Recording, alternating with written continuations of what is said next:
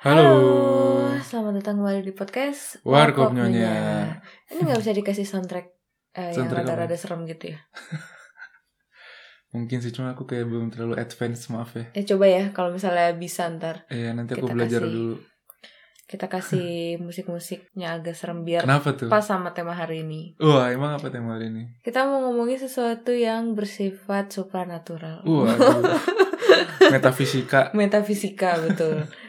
Jadi ide ini tuh berangkat dari kebiasaan kita akhir-akhir ini. Iya betul.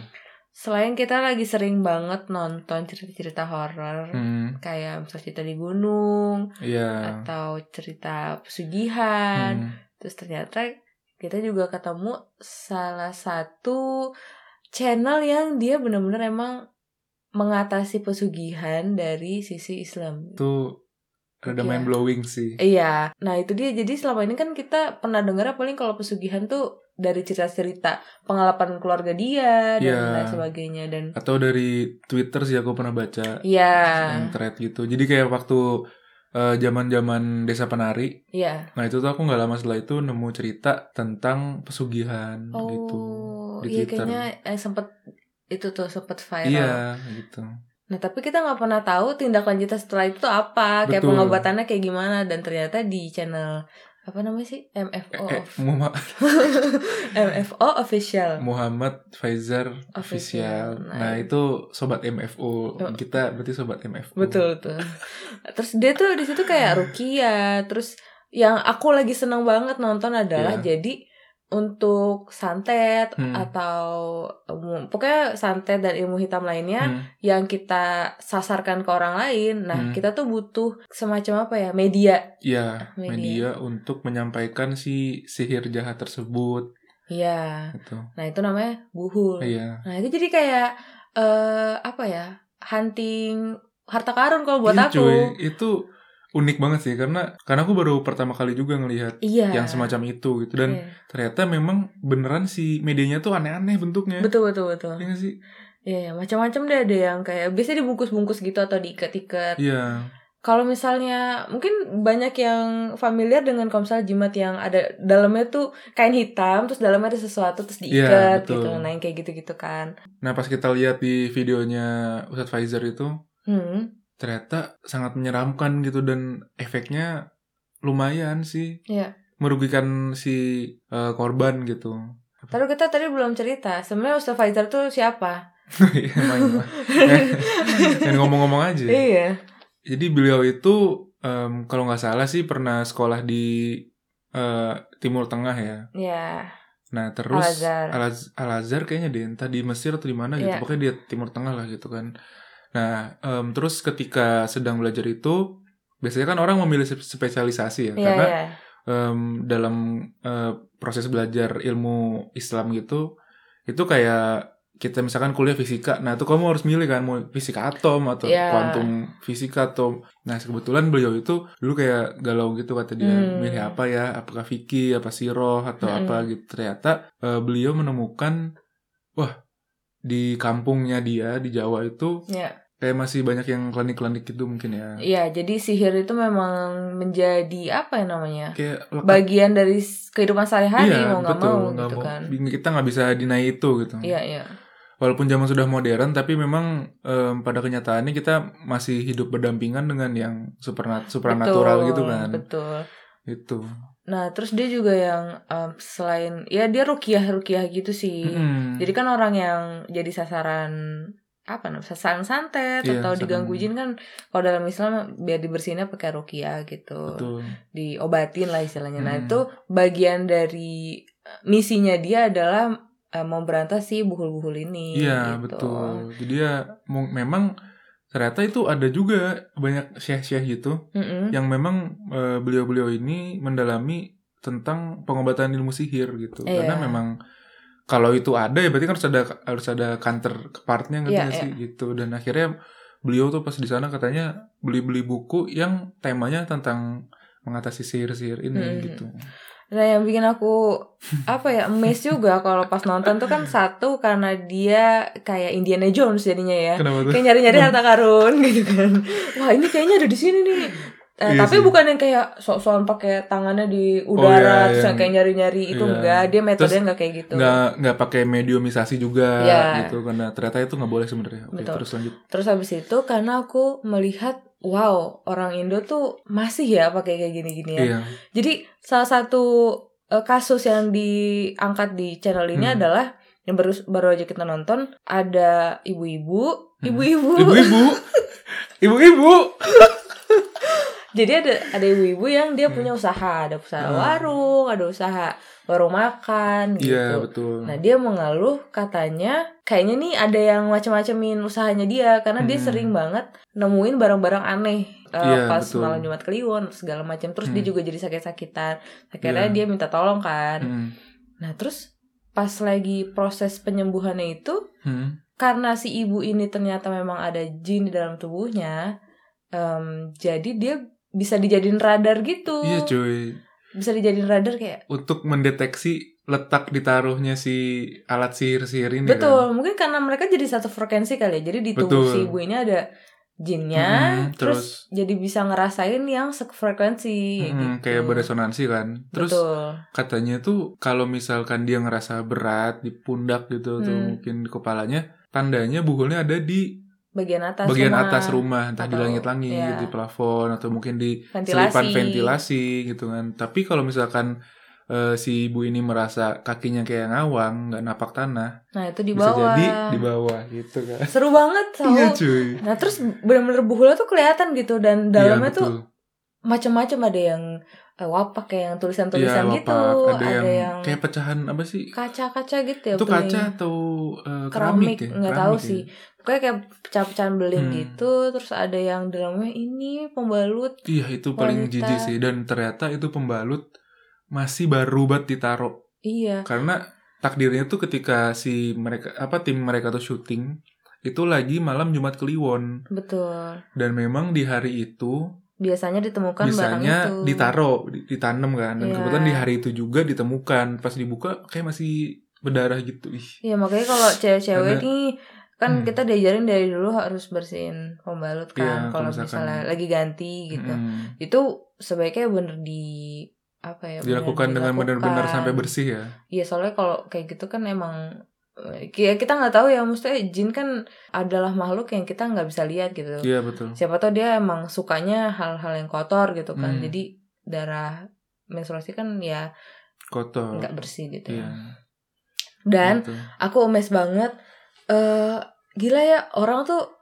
iri seiri itu sama usaha orang lain yang usahanya tuh sebenarnya nggak gede-gede banget kayak rumah Iya makan sih, sumpah. kecil biasa Pas- gitu Iya pas si ibunya cerita aku kira tuh kayak wah si ibu punya restoran gede macam Solaria gitu di Iya. kampung ya kan ternyata mah enggak kayak rumah makan eh, biasa gitu Billy eh, iya bener kayak rumah makan warteg gitulah yang iya gak gede-gede amat dan tapi masih disirikin Betul, dan dia rela nyisihin uangnya yang mungkin bisa berjuta-juta kali Iya. ya gitu. Karena mungkin sering kan Hmm. jadi dia harus Iya. balik-balik terus kan. betul Nah, terus udah kayak gitu bukannya dia nyisihin uangnya untuk investasi untuk hal-hal yang bikin usaha dia sendiri Hmm. jadi makin bagus dan makin bisa bersaing, Hmm. tapi malah lebih rela ngeluarin itu buat santet gitu loh. Kayak gak jelas Kayak- banget. iya rada salah cara berpikir ya. Gimana kamu mau gimana ya? Masa iya kita usaha tapi nggak ada kompetitornya gitu? Kayak Iya. nggak mungkin itu nggak bisa Hmm. dihindari kan bisa dihindari. Kalau misalkan andai kata Google ngert apa maksudnya tertarik sama begituan ya sulit ya. Besok besok si tes company nggak ada. CEO Yahoo ditemukan. Tewas. Tewas dengan berak paku. Ya, makanya dari perutnya keluar kawat Iya kawat. Hmm. Masalahnya kan yang teh company itu kan duitnya bukan sejuta dua juta, Eh, Jun. iya, Kayak udah kan, million sih? Kayak- iya, udah parah kan levelnya. Makanya kalau dia sirik banget, apa Kalau- natural natural. Jadi kita tinggal di samping jalan. Iya. gitu. Iya. Kadang suka ada begituan ya. Iya. Ya tapi intinya kalau misalkan mereka eh, mindsetnya adalah wah dia punya usaha yang rada mirip kayak gua, Iya. Terus dia beranggapan dengan dia buka usaha dia akan ngeembat apa sih ngeembat dia akan mencaplok rezeki dia gitu Iya. akhirnya ah gue santet aja gitu. tapi kan untungnya mereka tidak punya mindset seperti itu instead keluarin voodoo atau black magic ya Iya. kan mereka nge-hire orang mungkin yang ahli di bidang marketing gitu atau di Mm. ahli di bidang product Mm. development di hire habis itu bikin strategi untuk supaya bisa lebih bersaing itu Ya kan lebih iya. rasional ya Ya kalau misalnya santet kayak gitu daripada dia buat bayar dukun kan mending Iya. endorse Rachel Penya atau iya lebih make Al sense Karim gitu Mm-mm. mungkin bisa lebih dan kalau misalnya di- dia kayak gitu ke semua kompetitornya ya abis cuma buat juga duit sih duit cuma Iya. abis buat dukun gitu Uh-uh. itu Dan- yang aku nggak nggak habis pikir sih Dan kalaupun eh, si ada orang gitu ya tidak berniat berniat jahat untuk orang lain, mungkin Iya eh, mereka yang lakukan adalah penglaris gitu. oh nah itu kan rada ya. rada susah juga sih memaintain lah hasil larisnya itu di maintain untuk sekian tahun gitu kan susah Iya, ya. iya. Tapi kalau misalkan kita eh, mencapai itu melalui strategi yang rasional dan dengan ilmu gitu kan, Iya. itu bisa di maintain berpuluh-puluh tahun mungkin. Jangan Gitu. kan itu kan di agak di kampung ya Iya. kemarin tuh eh, background story-nya. nah, jangankan di desa gitu ya, Hmm. bahkan di kota pun masih ada fenomena-fenomena Oh, iya. supernatural kayak gitu. Iya, jadi Serius? kenalanku tuh pernah punya usaha, terus Mm. baru buka sih, baru Hmm. buka. Usahanya terus apa bentuknya? makanan, Makanan. Ma- jual makanan. F&B. F&B ya, tapi gerobak. nah, terus abis itu ya usaha kecil-kecilan lah. Hmm, Maksudnya dia mikirnya ya siapa sih yang mau sirik gitu. iya. Kecil lah gerobak, Gerobak doang, doang ya. gitu Oke. kan. Terus habis itu em, biasanya sehari tuh laku kayak 10 mangkok, Hmm, 11 12 itu Hmm. sehari ya. hmm. Eh, itu kalau misalnya mereka pas lagi sering banget tuh setiap hari jagain tuh warung Hmm. gitu kan. Nah, terus sempatlah mereka liburan atau pergi keluar kota gitu Hmm. untuk berapa hari. Terus abis itu dikasih tahu sama pegawainya bahwa yang biasanya satu hari tuh 10 mangkok Hmm. Ini udah seminggu cuma 10 jadi Wah, kayak jauh banget turunnya. "Ah, ah, jadi sehari tuh cuma satu atau dua mangkok Iya. aneh Wah, banget kan banget sih. karena itu udah buka selama kayak dua bulan tiga bulan Hmm. dan nggak pernah sampai kayak gitu Dan gitu. bias eh, normalnya itu biasanya 10 lah ya Iya, rata-rata gitu iya. kan. Oke. terus langsung kayak uh curigation dong. curigation kan Suspicious. takutnya ada yang ngisengin Hmm. gitu terus akhirnya sama kenalanku ini akhirnya dia ngepel pakai air yang udah dia doain maksudnya doa-doa yang beneran kayak rukiah Iya, gitu hmm. bukan yang optimus tenusius gitu enggak gitu kan jadi bener-bener pakai ayat Al-Quran gitu terus habis itu dipel Hmm. balik lagi coy perharinya Direct langsung langsung beneran. iya Wow. Eh, nggak bisa kadang tuh kita nggak bisa percaya Iya sih, kayak susah ya. Apalagi- Dinalar gitu kayak Iya, apalagi kan nggak bisa dipungkiri kita tumbuh dan berkembang dan mendewasakan diri tuh nggak di Indonesia. iya betul. Jadi hal-hal yang kayak gitu kita udah out of touch banget Mm-mm. gitu. Iya, Jadi pas lihat kayak gitu langsung oh iya ya ternyata masih ada ya. di- realitanya kayak gini. Iya di gitu. era sekarang gitu kan, rada emes ya. Iya pasti kan nanti kalau mau buka usaha ada aja yang bilang nih tanam ini atau Iya. gantungin ini di sini Hmm. terus sebarin ini itu apa ya kalau misalnya kamu ada yang mungkin lagi buka usaha terus ada yang Hmm. bilang kayak gitu dan tidak sesuai dengan ajaran Islam Hmm. gitu itu lebih baik dihindari sih soalnya kata si Ustadz ini kalau misalnya kita punya jimat Hmm. atau kayak punya penglaris gitu Hmm.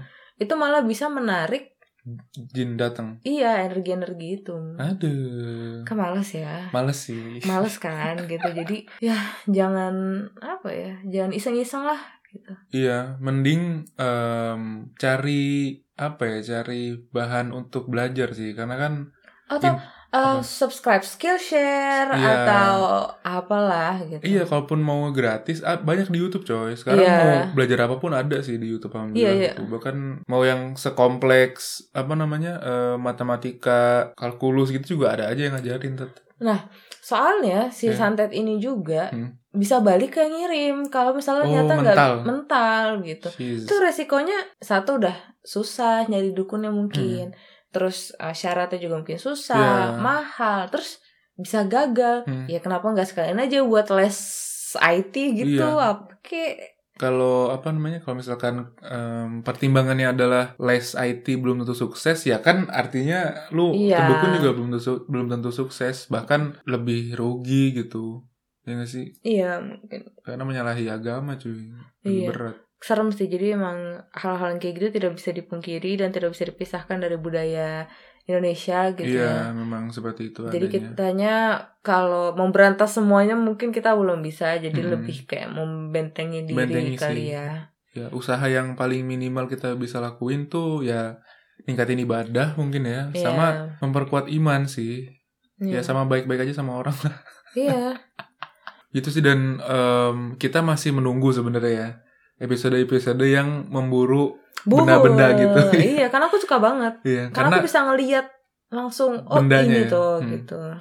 tapi ya memang belum terlalu banyak sih Iya. di channel itu. Tapi ya itulah perjalanan kami selama seminggu terakhir dihabiskan dengan kerja dan sambil disambi dengerin gituan gitu. Iya, iya. Nah, terus itu pengalaman orang kan? Iya. Nah, pengalaman kita sendiri, Oh. mistis mistis. Sebenarnya banyak. Sebenarnya banyak. Em, Kamu ada- indigo enggak kan? Enggak sih. Aku ngeri sih kalau kamu indigo. Enggak kok. Tapi kalau misalnya supernatural ini ada cerita yang waktu aku kecil aku baru inget. Hmm. Yang aku sakit itu. Cuman Sakit sakit, apa ya? nggak ada sebabnya. Tiba-tiba sakit. Iya. Ini mau cerita sekarang. Boleh sih. Kamu udah terlanjur ya? Oh iya sih.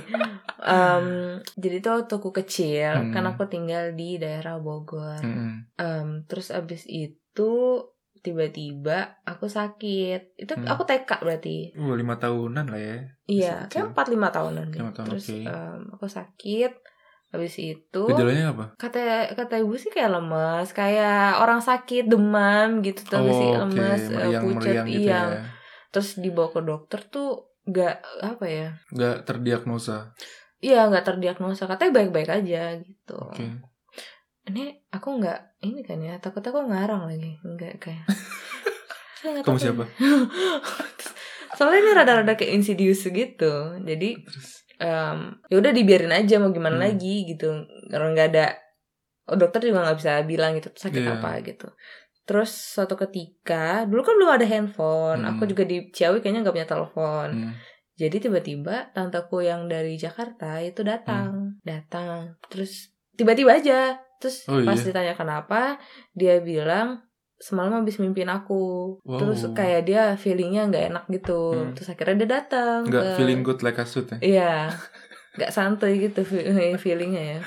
Terus. Terus habis- akhirnya dia ke Ciawi, akhirnya nginep. Mm-mm. Nah pas nginep itu, karena kamarnya cuma ada dua, kamar orang tuaku Hmm. sama kamarku. Mm. Nah kamarku itu kasurnya yang atas bawah itu lah bisa ditarik, yang, Yang biasanya, ya yang Iya. biasanya gambarnya tuh eh, Lazio, kayak yang bola-bola gitu kan, atau Hello Kitty AC biasanya, Milan. iya AC Milan. Biasanya kayak aku waktu itu yang latar bunga-bunga atau apa gitu, Nah, pokoknya yang ya ditarik-tarik gitu iya lah ya. sih. pokoknya ditarik-tarik gitu terus habis itu aku tidur di atas kalau nggak salah tanteku tidur di bawah Hmm. terus habis itu pas malam pas bobo dia itu mimpi mimpi ketemu Di nenek-nenek hari itu.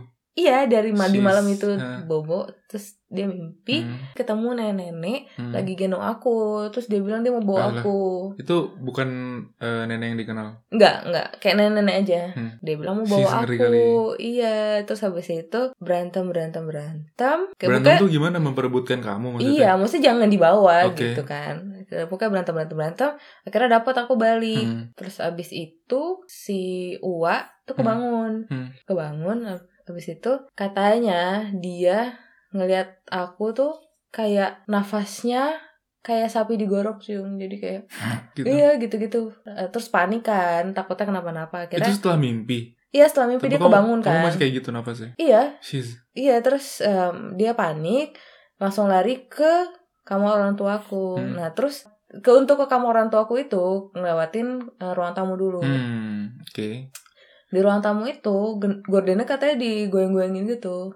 Gerak sendiri. Iya. Ngeri kali mah. Nah itu emang udah biasa sebenarnya. Ayah juga udah eh, Oh. ayah juga sering ngeliat itu Hmm. dimain-mainin gitu. Karena ya di kampung, Hmm. bukan yang di komplek itu enggak Hmm. emang beneran di kampung. Terus habis itu ke kamar orang tuaku langsung bangunin kan, Hmm. takutnya aku kenapa-napa gitu. Terus ab- abis itu mereka bangun ke kamarku, ternyata aku udah tidur dengan nyenyak lagi gitu. Normal aja. Terus aku kira udah sembuh. Terus em, kalau di flashback lagi, Hmm. kemungkinan itu tuh karena si ibu waktu itu ke warung ngajak Hmm. aku. Nah posisi aku itu lagi sakit waktu Hmm. itu. Nah katanya di dekat warung itu memang Hmm. ada kayak sesosok makhluk nenek-nenek yang suka sama anak kecil. Gitu jadi Kata mungkin orang-orang setempat. iya jadi Oke. mungkin karena aku sakit jadi dalam kondisi yang tidak fit lemah Iya, gitu kan lemah, hmm. akhirnya dijailin gitu Hmm, ngeri kali Seharusnya mah. sembuh Kamu ngerasain apa? Enggak, enggak lupa aku ya? lupa nah itu dia aku pas nonton Insidious tuh kok ini kayak cerita ibu yang dia Iya. pergi terus di Iya. mimpi terus pulang-pulang dia nggak ingat apa-apa Hmm. gitu Tapi besokannya katanya udah Normal-normal normal aja. aja hmm, itu sih se ya Allah ngeri kali cuy. Iya Dramatis sih. dramatis kan jadi apa ya eh percaya gak percaya tapi itu kadang memang terjadi gitu Iya betul. karena itu lagi karena di Indo tuh entitas Hmm. supernatural ini kadang banyak yang nyembah gitu jadi mereka Iya. mungkin makin kuat Jadi ngerasa pede kali ya. ya kalau misalnya di Betah. Jerman sini kan mungkin vibe-nya beda nggak Iya, sehoror itu walaupun karena mungkin ada juga kali ya. ada kayaknya sih Em, tapi orang sini nggak peduli jadi kalau emang dia mau mengganggu manusia Hmm. ya ngapain orang manusia juga nggak peduli Iya betul. jadi kayak ya, Ya udahlah gitu ya. iya Bahkan em, pengalaman kita waktu summer kan biasanya kita, kita pernah berapa kali gitu ke danau yang danau alam terbuka gitu yang masih Iya. banyak hutan. kayak di Cibubur tuh danau Oh, ya? Cibubur ya Pokoknya kita stay sana sampai sunset, abis itu jalan pulang kan. Mm-mm. Ya mau nggak mau ketemu malam dong. Iya. Jadi kita pernah malam-malam masih di hutan kan. Kita jalan kayak cuman make center dari HP gitu. iya Dan nggak ada rasa takut biasa aja. iya. Bahkan masih ada orang yang stay di tempat itu walaupun Betul, udah gelap. betul. Mereka kayak kayak bawa lampu atau em, apa fairy light namanya ya. Iya, kayak fairy light. gitu-gitu terus malah nyetel lagu, mungkin minum-minum bir, Chill. chill-chill gitu. Santai aja di tengah hutan ke danau gitu. iya kalau di Indo sih fix aku udah banget sih. Udah mending abort mission sih, kayak pulang lah pulang gitu. iya dan sekarang gantian kamu cerita Jadi sebenarnya aku alhamdulillahnya nggak pernah nggak pernah sih hmm, yang eh, mistis-mistis gitu. iya Walaupun dulu waktu di Malang belakang rumahku itu pohon bambu coy, hutan bambu. Hmm, kan tipikal banget tuh Iya, bambu kan rada ya ada afiliasi spesial dengan dunia-dunia supernatural kan. iya Tapi alhamdulillahnya aku nggak pernah sih. hmm Yang aku cerita aku nonton Kismis di RCTI, iya ya itu aku nonton di ruang tengah yang belakangnya itu bambu bambu dan aku nonton setan-setan cuy. Cuman alhamdulillah sih nggak pernah. jangan sampai Kenapa-napa sampai. Oh, Tapi ada cuy. Apa? Yang waktu kita ini ke musim wayang. Oh iya, iya. coba Wah, ini gokil sih. Itu bah ini berarti pengalaman pertama aku nih. Jadi tahun 2000 berapa tuh ya? 18. Eh, 18 kayaknya. Gue sama Mega itu pengen ke Kota Tua, Ya, hunting-hunting sama sekalian jalan-jalan lah karena Iya. belum pernah. Di situ kan ada museum BI, ada museum. Fathahillah sama museum wayang yang sebenarnya terkenal. banyak sih. Mungkin ada lagi kali yang lain. Mm. Cuma waktu itu kita ke tiga museum itu, pengen Iya. eh, apa namanya langsung ke tiga tempat situ lagi kita berangkat dari pagi gitu naik kereta dari eh, Bogor. Iya. Kalau dia dari Tanjung Barat turun di kota. Udah gitu makan kerak telur dulu, nggak penting sih. Kayak cerita yang nggak menambah Iya. sesuatu ke plot gitu kan. Betul. Singkat cerita kita ke Museum Fathahillah dari siang sampai rada menjelang asar gitu. Setelah itu kita langsung masuk ke eh, Museum museum wayang. wayang gitu kan. Nah kalau kita berdua ke museum itu biasanya eh, kita kalau bisa pakai guide. Ya. Supaya diceritain dan jadi kita nggak sia-sia gitu datang ke Iya, museum. nggak cuma foto-foto doang. Betul. Ya udah gitu, akhirnya singkat cerita kita manggil guide, abis itu diajak muter-muter lah ngeliat wayang ini, wayang itu, terus ngeliat gunungan yang Jawa gede itu yang buat wayang kayak Oh, gitu iya. gitu lah kan. Jadi Bagus-bagus sih. kalau iya sih? kalau misalnya kita bisa deskripsikan lokasinya tuh kayak eh, akuarium tapi isinya Iya wayang-wayang wayang sih. dan dari gitu. kan bentuk-bentuk wayang tuh beda-beda ada yang Hmm. kulit eh, Iya. ada yang wayang orang Hmm. ada yang kayak macam-macam lah Iya. gitu sampai ada yang bentuk-bentuk boneka dari eh, seluruh dunia gitu yang adanya di paling belakang museum jadi kalau misalnya mulai tuh kayak wayang Hmm. biasa terus lama-lama nanti yang internasional Hmm. gitu Wayang Jawa sama ada wayang-wayang daerah betul lain betul gitu, tapi di lantai duanya itu udah masuk ke wayang yang menyerupai wayang lah, tapi karena dari Eropa ya mungkin bentuknya kayak boneka gitu. Iya. Nah, si bapak ini doyan banget cerita. Jadi dia itu kayaknya memang menguasai banget perihal wayang ini gitu. Jadi Iya. dia ceritanya sangat menggebu-gebu gitu. Karena dia kuliah juga gitu. Kuliahnya langsung. di bidang budaya apa sa- sastra budaya gitu kali ya. Iya. Kayak gitu-gituan. Dan ya kita sih sebagian dengerin seru-seru aja ya ngelihat si ini si itu segala si Rama si Inta lah segala macam. Iya. Akhirnya karena kita masuknya emang udah rada telat Abis asar kayaknya kita habis masuk asar, tuh. habis asar karena si bapak ceritanya lama akhirnya kita eh, menjadi kelompok yang paling terakhir meninggalkan museum. Jadi kayak Iya. museum udah kosong, kita masih ada di lantai dua dan itu belum akhir, Iya. belum akhir dari tour gitu. Soalnya memang eh, orang Indo kan nggak nggak apa namanya bukan budayanya pakai tour guide gitu. Iya. Jadi waktu hari itu yang dapat apa ya, yang nurgaitin wisatawan itu cuma si bapak itu dan Iya. dia nurgaitin kita. Jadi Hmm, waktu kita lagi jalan dan itu udah mau tutup hmm. si museumnya, kita boleh stay di situ karena si bapak emang belum selesai Iya, dan karena karena kita sama guide-nya. karyawan, Ah. jadi emang dibolehin Iya. gitu. Bahkan ketika kita di lantai dua itu udah ada satpam yang tugasnya eh, ngunci-ngunciin pintu gitu. Di Bahkan belakang kita. belakang kita si bapak satpam ini nungguin kita aja gitu Iya. dan kita nggak diteriakin suruh keluar karena si Iya. bapak itu kan nah udah gitu kita lagi jalan ngeliatin ngeliatin pameran ya kan Iya. nah terus ada di lantai dua itu pameran gamelan Bali Iya, dan itu barengan sama boneka-boneka Eropa. ya deket kayak satu area sama yang boneka-boneka Eropa Iya. gitu kan terus udah Nah, gitu kita heeh. jalan eh ngeliatin itu tiba-tiba kayak ada suara ngetok gitu coy jadi kan ibarat kata gue jalan ke arah utara nih terus dari arah kanan gue Iya. di kanan gua itu ya sia Iya. pajangan si boneka-boneka itu kan. Iya. Ada suara kayak ngetok-ngetok itu gitu. Tapi Dok, dok, sekali sekali doang sekali sekali ngetok sekali. Enggak aku ngedengernya enggak sekali sih. Oh iya, Dek, aku lupa gitu. sih. Mungkin ya enggak sekali. Terus udah gitu, deg-deg gitu kan di sebelah Mm. kananku gitu Terus kayak apa itu nggak mungkin ada siapa-siapa kan. Satpamnya tuh di belakang jauh kayak Jauh mungkin soalnya ada kari, ada koridor dulu gitu koridor panjang. ya. Kayak mungkin 100 200 meter kali si Hmm. satpamnya itu. Jadi pun dia ngetok, Hmm. suaranya nggak sedekat itu Iya, gitu. dan itu tuh beneran di samping kita banget gitu Mm-mm. kan. Tapi ya udah kan aku diem aja gitu kan. Singkat cerita berakhirlah tour itu. Terus kita aku aku sama si Mega keluar di Iya. depan Iya. dia apa sih kayak di city hallnya itu kan yang di tengah-tengahnya Iya, itu. iya. Akhirnya aku mau nanya ke dia kan. Awalnya aku nggak mau nanya, cuman aku gak apa-apa aku tanya karena udah Iya. keluar gitu kan. Katanya, tadi kamu denger nggak?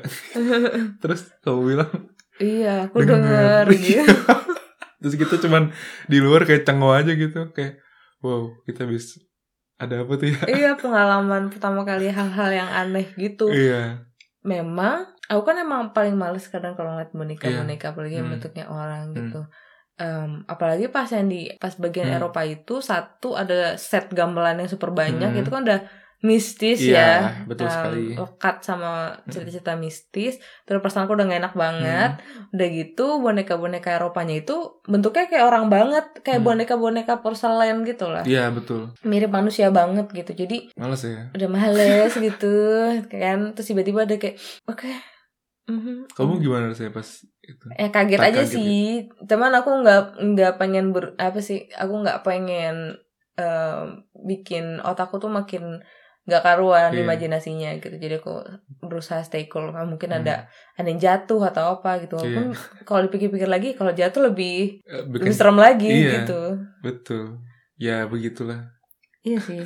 Semoga nggak ada kejadian Amin. supernatural lagi deh gitu. Itu pertamanya sih. Ya mungkin ada yang mau submit cerita-cerita horor bisa, Ih. bisa kita bacain. Masa kita jadi podcast horor sih? Sesekali lah sesekali nggak apa-apa lah. Jadi ada cycle gitu iya iya Itulah ceritanya kurang lebih kayak gitu sih Jadi Pengalaman intinya- horor iya jadi intinya lagi-lagi budaya dan keseharian kita tuh udah bisa dilepaskan dari Hmm. hal-hal yang berbau supernatural Gitu, tapi bukan berarti kita harus takut gitu. Justru kita harus lebih meningkatkan iman dan selalu mohon perlindungan sama Allah gitu biar Iya. nggak terjadi yang macam-macam lah. Karena hakikatnya kita pemimpin gitu. Kita yang lebih tinggi dari mereka jadi harusnya nggak usah takut.